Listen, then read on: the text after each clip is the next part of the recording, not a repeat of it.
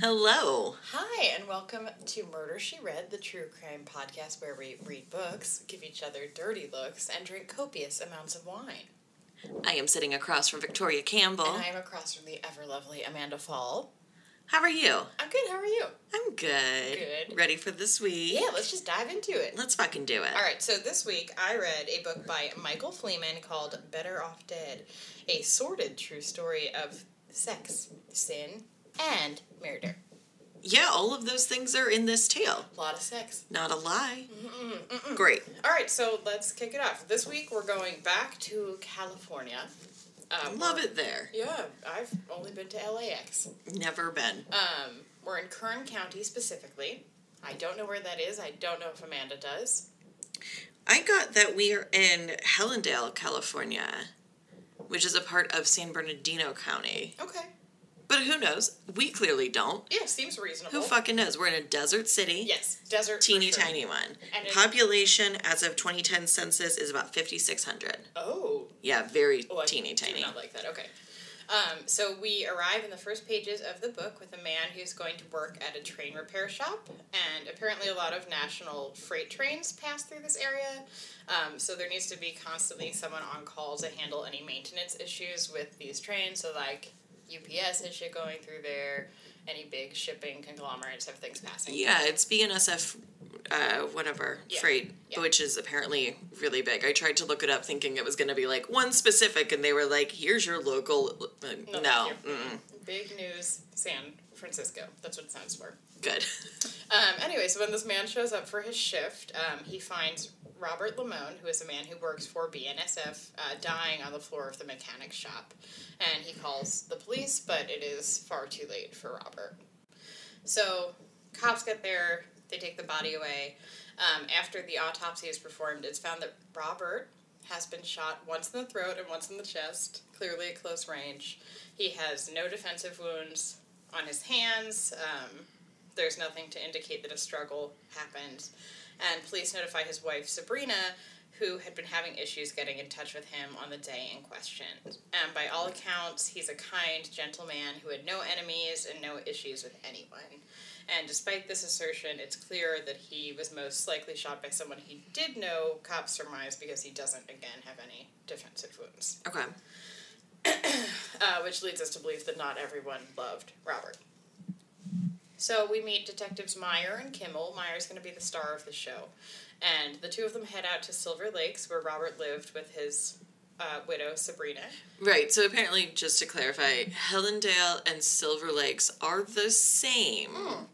You can pick and choose what you call. I have okay. no idea I, how that makes sense. I just understood it to be like Silver Lakes was like a fucking community, you know? Right, yeah, it's like an unincorporated thing, but it's also called Helendale. So yeah, it's all the same. Okay. Um, so they go interview his wed- widow, Sabrina, and Meyer notes at this point that she seemed, like, very put together and not at all like the blindsided woman whom he had originally spoken to on the phone. And Sabrina tells Meyer that she and Robert have been married for fourteen years, that they have two children, eleven and eight, Robbie and Leanna.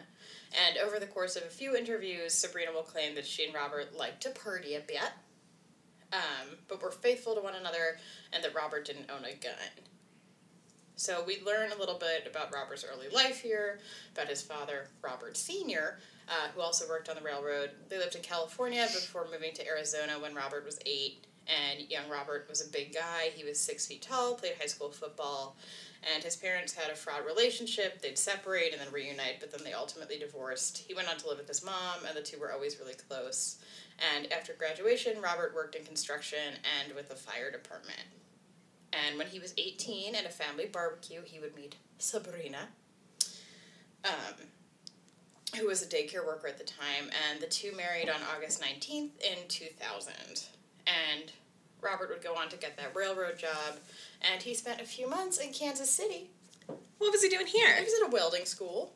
Um, Why not? But then they settled back out in Silver Lakes in California, where Sabrina's parents also lived.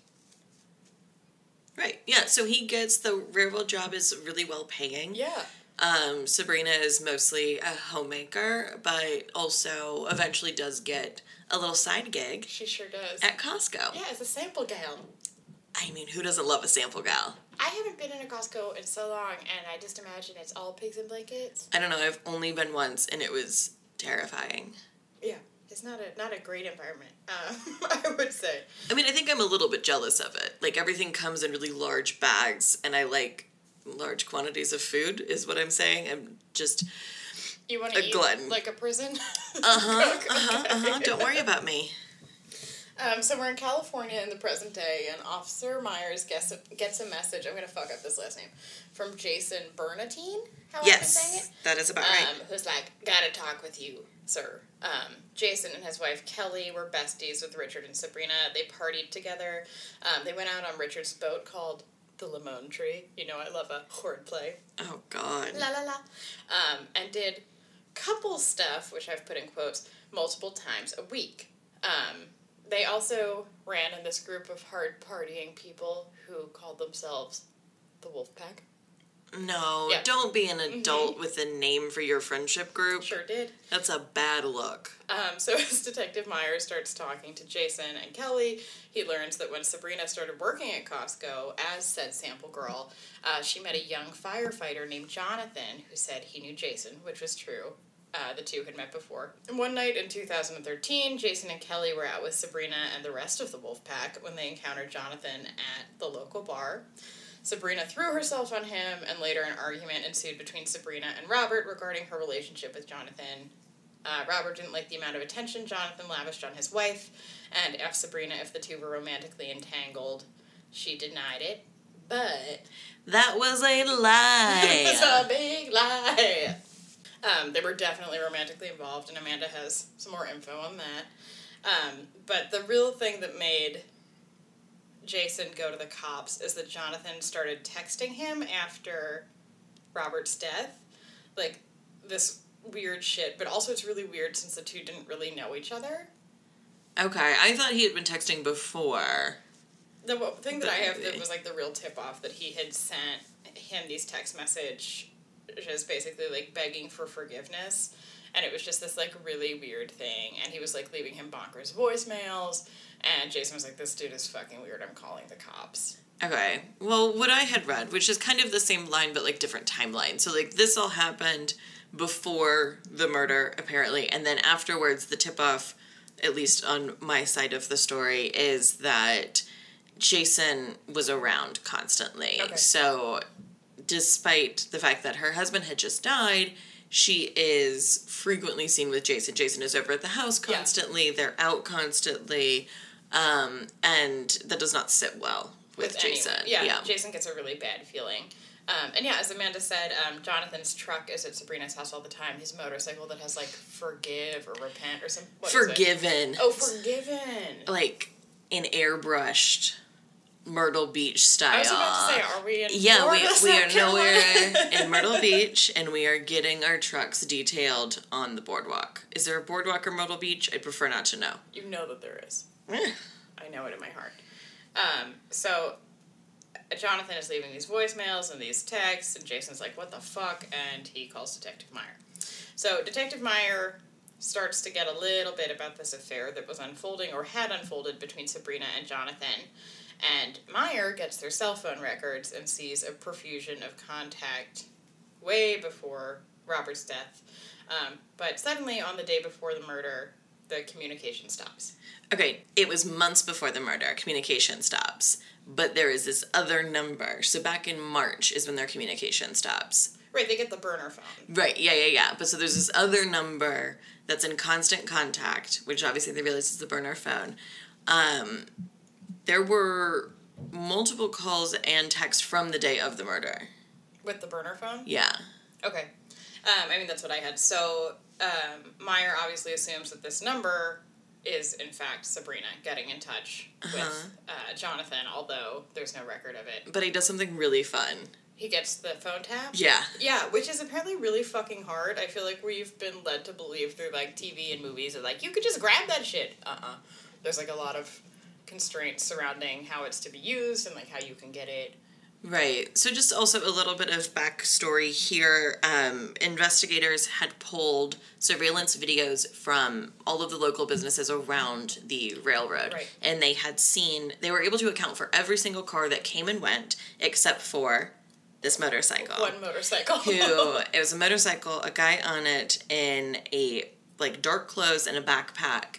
Pulled in right before the murder, pulled out right after. Right. So they're looking for a guy on a motorcycle. He also, he had his helmet on the whole time, so you can never see his face. And he had cargo pants on. It's important to me that we know this. That Ooh, he's we gotta know the cargo? Yeah. Okay. Well, okay. Okay, so they're, they've tapped the phone lines, right? And then a massive portion of this book is, like, the ensuing conversations between the two, and it is the most annoying fucking thing. I was gonna I say, can you even fucking imagine how nauseating these conversations are? Well, Amanda, as I read them, let me tell you. Um, transcript upon transcript upon transcript, like, detailing their bullshit. They're very lovey-dovey. Um, He's also, twenty-two, she's thirty-seven?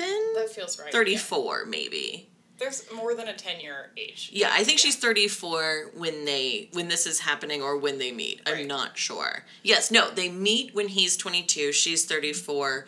He is twenty-four when he kills. She's thirty-six. Something along yeah. those lines. Who knows? I'm a huge liar. He also loves Jesus. It's his biggest personality trait. Yeah, he's just like a sieve for Christ. He is an open gash for Jesus. Yes. um, yeah, he grew up really religious. He was, like, homeschooled in, like, a Christian faith-based situation.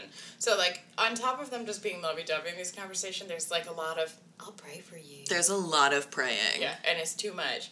Um, and also, like, I'm not great on Christianity, but... Isn't, like, the first commandment, thou shalt not kill? Don't worry, I talk about that. Oh, okay, we'll skip it. I don't know shit.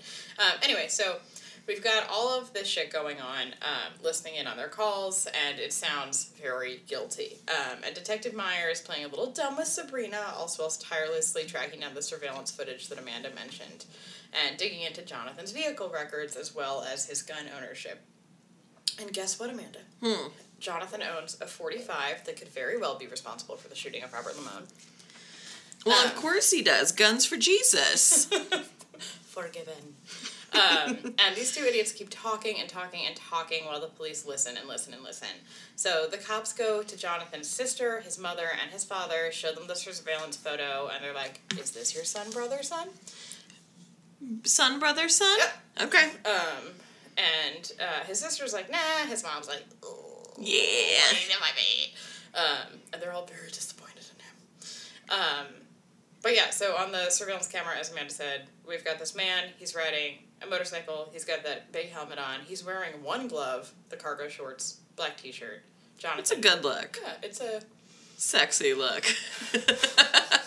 Fucking for Christ look. That's what I'm going for.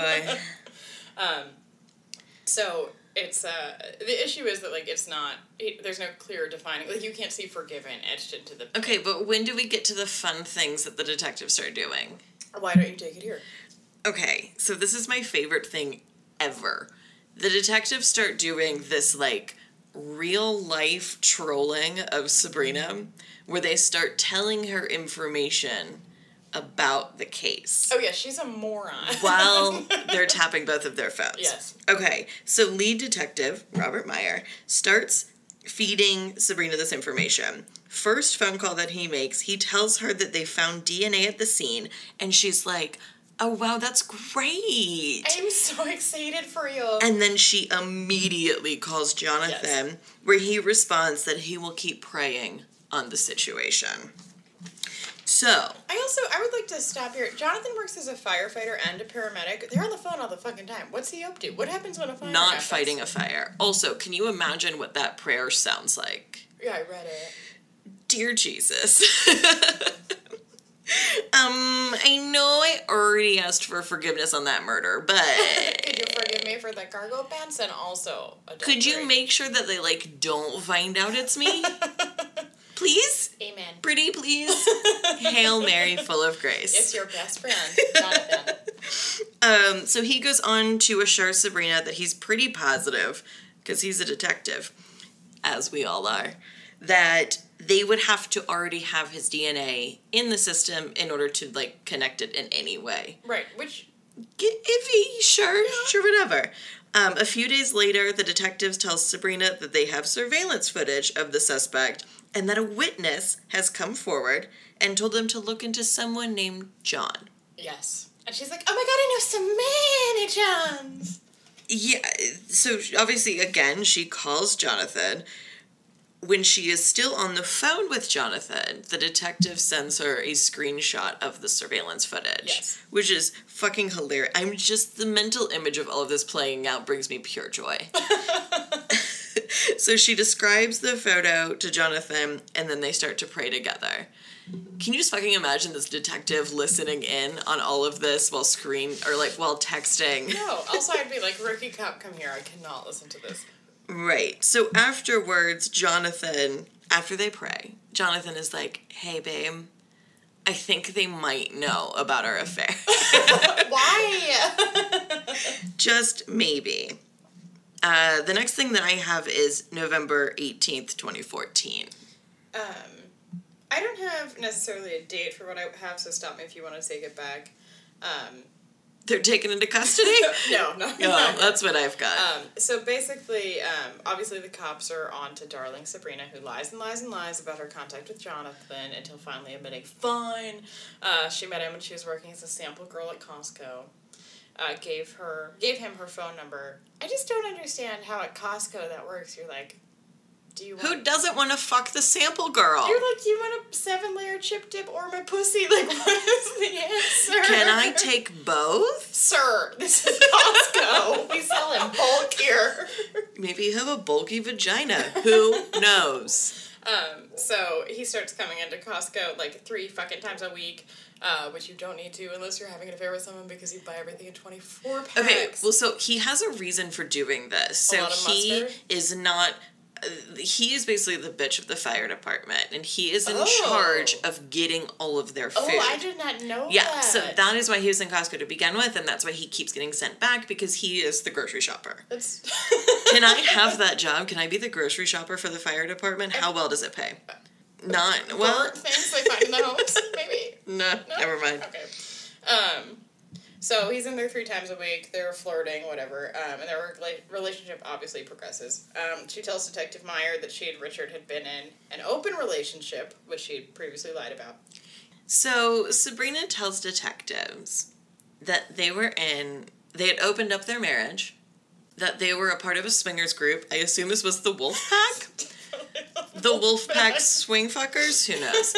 Um, and she says that over the course of it, that Robert had become obsessed with porn and had started using her as a sex object. So... Is it the porn, the sex object? Both. I have no idea. So that's how she kind of writes off her affair with Jonathan, is that I needed someone who loved and respected me because clearly my husband did not. Okay. That's basically the information that I have. Okay, I no. could go into more detail, and it's just a bunch of bullshit. But they're, they're swinging. Everybody's... According to Sabrina, yes. yes. Yeah. Just well, according to Sabrina. Well, also, so um, when they did go through Robert's cell phone, there were, like, nudie pics of other ladies on his phone, so... I mean, they could have had an open relationship. I don't know necessarily that everyone was fucking everyone. I don't know. We'll get into that in a I little bit. If you name your group the Wolf Pack... You're fucking each nothing's, other. Nothing's good. If you name your group the Wolf Pack, someone's getting forty, penetrated. Yes. And it's probably you. Anyway, okay, so. Sounds like a threat. um, so, in terms of the timeline of the relationship that Sabrina tells Detective Meyer about, um, Sabrina claims that she reignited contact with Jonathan in twenty fourteen because she felt Richard, as Amanda said, was being emotionally distant um, with his... I'm sorry, did you just call him Richard? Yeah, there's a lot of back and I wrote Richard, too. That was close. Richard is close to Robert. Let me live. Okay, so yeah. Sabrina continues to be interrogated, and she continues to claim that she did not know that Jonathan was going to kill Richard. Okay, so this is after they were first arrested. So in November eighteenth of twenty fourteen, both Sabrina and Jonathan are taken into custody. Jonathan is like, shut the fuck up, not saying a word. Sabrina's like, let me tell you a story about how me and my husband fuck everyone, but I fuck him as well. So, um, yeah, like you said, she denies any knowledge of the murder, says that she doesn't think Jonathan is capable of doing this. Right. But zero people are buying her story. However, there's no evidence, right? right? Like, yeah, we've absolutely. got literally nothing. Jonathan's not talking.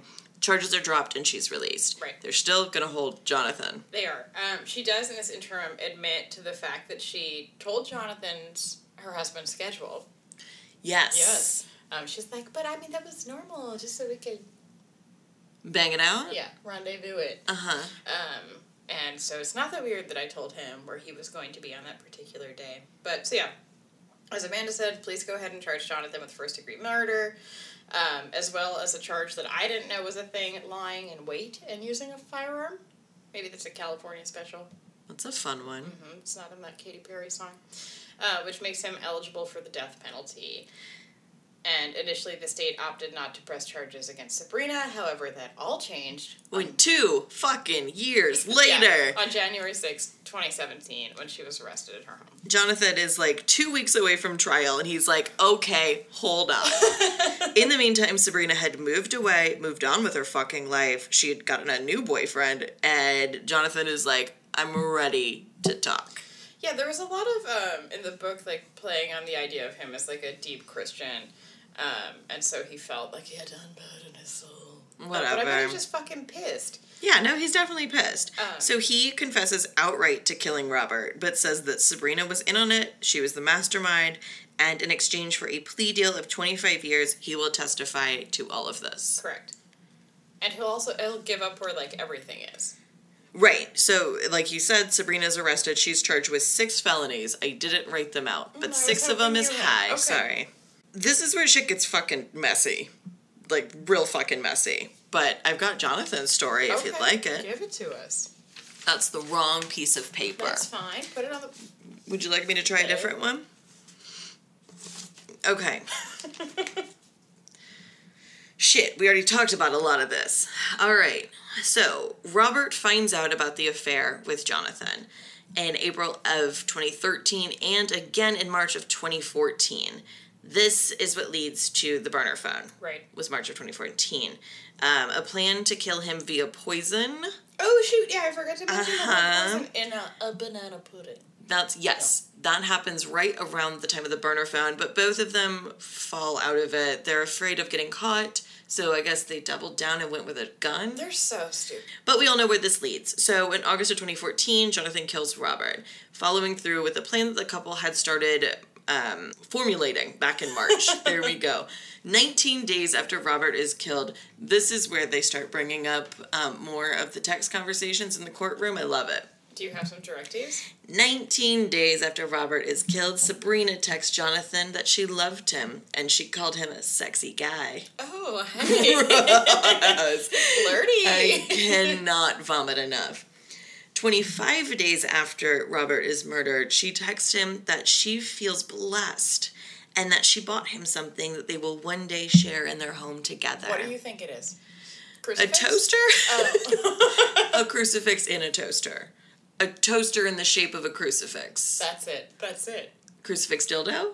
Ooh, too far. Did yeah. I take it too far? That's no, it's probably fine. Pack, Amanda. Don't be sick. So this continues forever in, like, a super disgusting way. Sabrina tells detectives that her and Robert have this open relationship, yada, yada, yada. We already know, friends of the couple, Jason and Kelly Bernatine, right? Did we decide that's what it's called? Yeah, yeah, yeah. Kelly believes that Sabrina was the mastermind. She immediately flips on her friend. Yeah, she does. Yeah. Yeah. So she testifies to this, and she was the one that originally tipped the officers off about the affair. Jason denies Sabrina's claim of being involved in a swingers group. He admits that he and Kelly had engaged in sexual acts with the couple, but stressed that the wife swapping that Sabrina claims took place didn't happen, and that there was no penetration. What were, just a handjob circle? I mean, maybe an, a mouth penetration? He says there was no fucking. What does Jesus deem as fucking? Is it the Bill Clinton way, or like is well, it? Well, no, this is Jason. Oh, this is sorry. Not Jesus. There's a lot of ja- There's a lot of Jason. You don't know who loves okay. Christ. Well, this is where it gets really fun. Okay. So another friend of Sabrina's, Karen Hudgens, attends the trial and hears Kelly's testimony. She ends up arrested at the courthouse. Is she the one who, like, fucking... Karen yeah. shoves Kelly into a concrete wall and tells her she's going to hell. Karen alleges that the murder of Robert is far more complex than detectives know. Is Karen in the wolf pack? Clearly.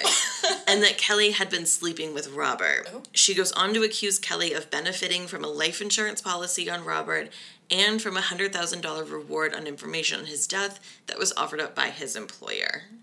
This seems unlikely. Right? I mean, that's the only article I read about it. It feels very unlikely. Yeah, I know that Kelly and Jason... She laughs at the idea that Kelly is Sabrina's best friend. She oh. says that she doesn't know Kelly, but that I guess she thinks she's Sabrina's best friend. My question is, have you fucked her? Because I seem, that seems like a qualifying... No? No, I'm just thinking. What are you thinking about? That this is like a weird high school circle. That's all. She's my best friend. Yeah, well, I fucked her, so she's clearly mine. We're going to hell!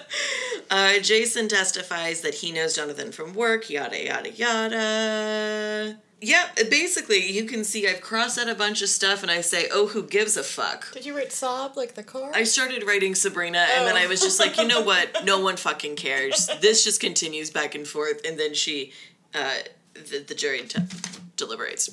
They do. What else you got? um, I would like to double down on the uh, arsenic attempt because you know that you and I love an arsenic yes. situation. Um, anyway, so when Jonathan is still unburdening himself to the cops, um, he says, again, not their first murder attempt. As Amanda said, they were scheming with the poison in the pudding. The poison in the pudding? The is that a Bones episode? It sounds like it. Great. There's You're so happy. Um, anyway, um... Don't tell me what I am. But he did try that pudding poison out on his neighbor's dog. No. Yeah, he fucking killed it. You fucking asshole. Yeah. And then they were like, oh, well, I guess not. No, no, yeah, they get cold feet. They send him to work with the pudding, and then Sabrina calls him and is like, don't do it, the bananas are bad!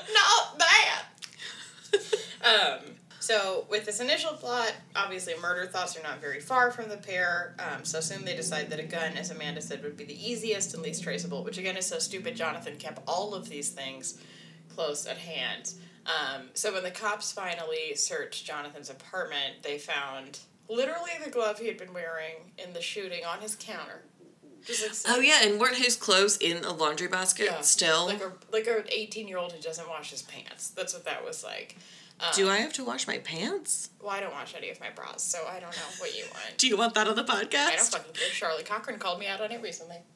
It's great material. Now the world knows. Anyway, and so when he did finally flip on Sabrina, we find out that the gun he used and the silencer he used were buried in a chicken coop behind his house. Did he have chickens? It was unclear about if there was actually an inhabitant of the chicken coop, however... He was living in the chicken coop. I was living in the chicken coop. That explains so many things. Um, and there was also a flash drive in his garage that literally had pictures of the crime scene. Like, pre-shooting, but, like, him, like, scoping out that particular shop that Robert had been working. Like, he's very dumb. He's a big fucking moron. Yes. Um, they both are. Yeah, no. Don't murder if you're stupid. Don't murder, period, I think would be a great rule of thumb, Amanda. But, like, definitely don't do it if you're an idiot. That's fair, because you gon' get real gone. um, but so there's all this evidence that he then turns over to the cops. They find it all. Um, and when the... I uh, love editing when you do this. So, I'm sorry. When the, uh, when the jury's finally deliberating... Um, It's difficult because there's no actual, like, tangible evidence tying Sabrina to the crime. Yeah, and obviously Sabrina's lawyer is like, oh, you take Jonathan out of the equation and you have nothing. But, yeah. like, you take Jonathan out of the equation, you don't have a murder. Right. So, he gotta stay in there. Yeah, he does. Um, so, despite this, you want to give us what happens? Uh, it's hard to say. I was pretty drunk by the end of my notes, guys. Didn't really eat a dinner till very late, just chugged a bottle of wine when I got home and just did all of this research in one sitting. Uh, the jury deliberates for nine hours before turning in a guilty verdict. Yes. She was sentenced to twenty to life and an additional sixteen to be served after the first.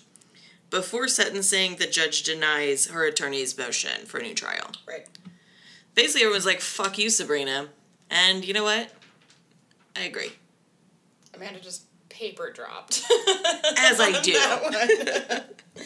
um, yeah, so the only other thing, and I'm sorry that I skipped this um, beforehand, but obviously before the jury comes back, before the trial's closed, um, in a bold move that we rarely see, Sabrina actually took the stand in her own defense. Shit, I don't have anything on that. Uh, well, Actually, she, you know what? There were a ton of YouTube videos, and I was like, I'm not interested in your face. Uh, I mean, she just lied. It was the same thing, and then she tries to paint Jonathan as being super controlling and just, like, tries to pass the buck all the way to him.